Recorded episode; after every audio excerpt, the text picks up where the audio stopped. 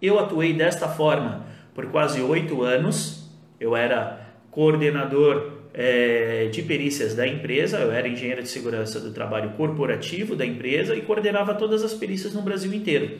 O seu uh, honorário vai ser o seu salário ou o seu salário mais um bônus que você tenha. Além disso, você pode atuar como CLT e fazer uma atividade complementar. Eu fiz isso por três anos.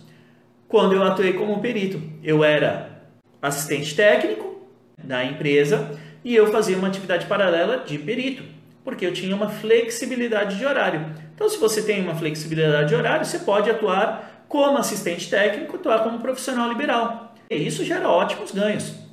Eu tenho alunos, inclusive, que uh, conseguiram a recolocação no mercado de trabalho como coordenador de SESMIT porque sabem atuar em perícias.